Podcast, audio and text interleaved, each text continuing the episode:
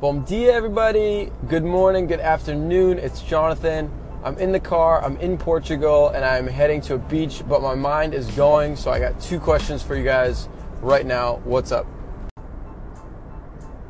So, what I'm thinking is in Western civilization as we know it, all of our major problem spaces have been solved. Uh, we have houses over our heads, we have running water, we have food, we have pretty much healthcare, except for the states, but I'm not getting into that.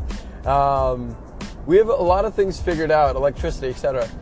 And what I'm trying to wonder is, is and, I'm, and this is exactly what I'm asking you, is what are the next problem spaces that you think will be disrupted, and what are the next problem spaces that will really be gone after uh, by tech, by innovation?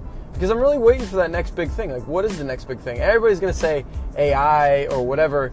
Um, but if you feel that way, let me know, but really tell me what do you think the next problem space is going to be for society or that is going to be disrupted? I'd love to hear from you. So that's question one.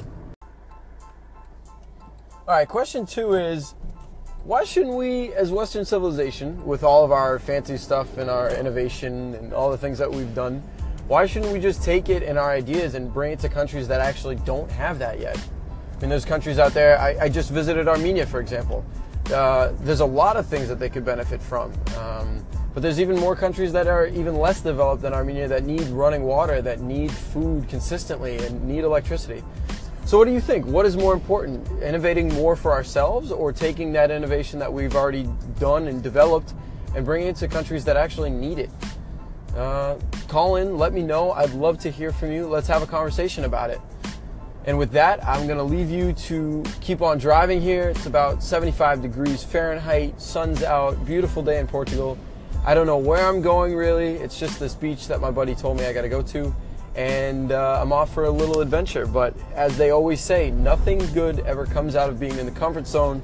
So stay uncomfortable. And I encourage all of you today, even from this podcast or Anchor cast, do something that, that makes you uncomfortable and see what happens and see what you what you think of. So I'll leave you with that. Looking forward to hear your responses to these two questions. Cheers and have a great day. Talk to you soon, everybody.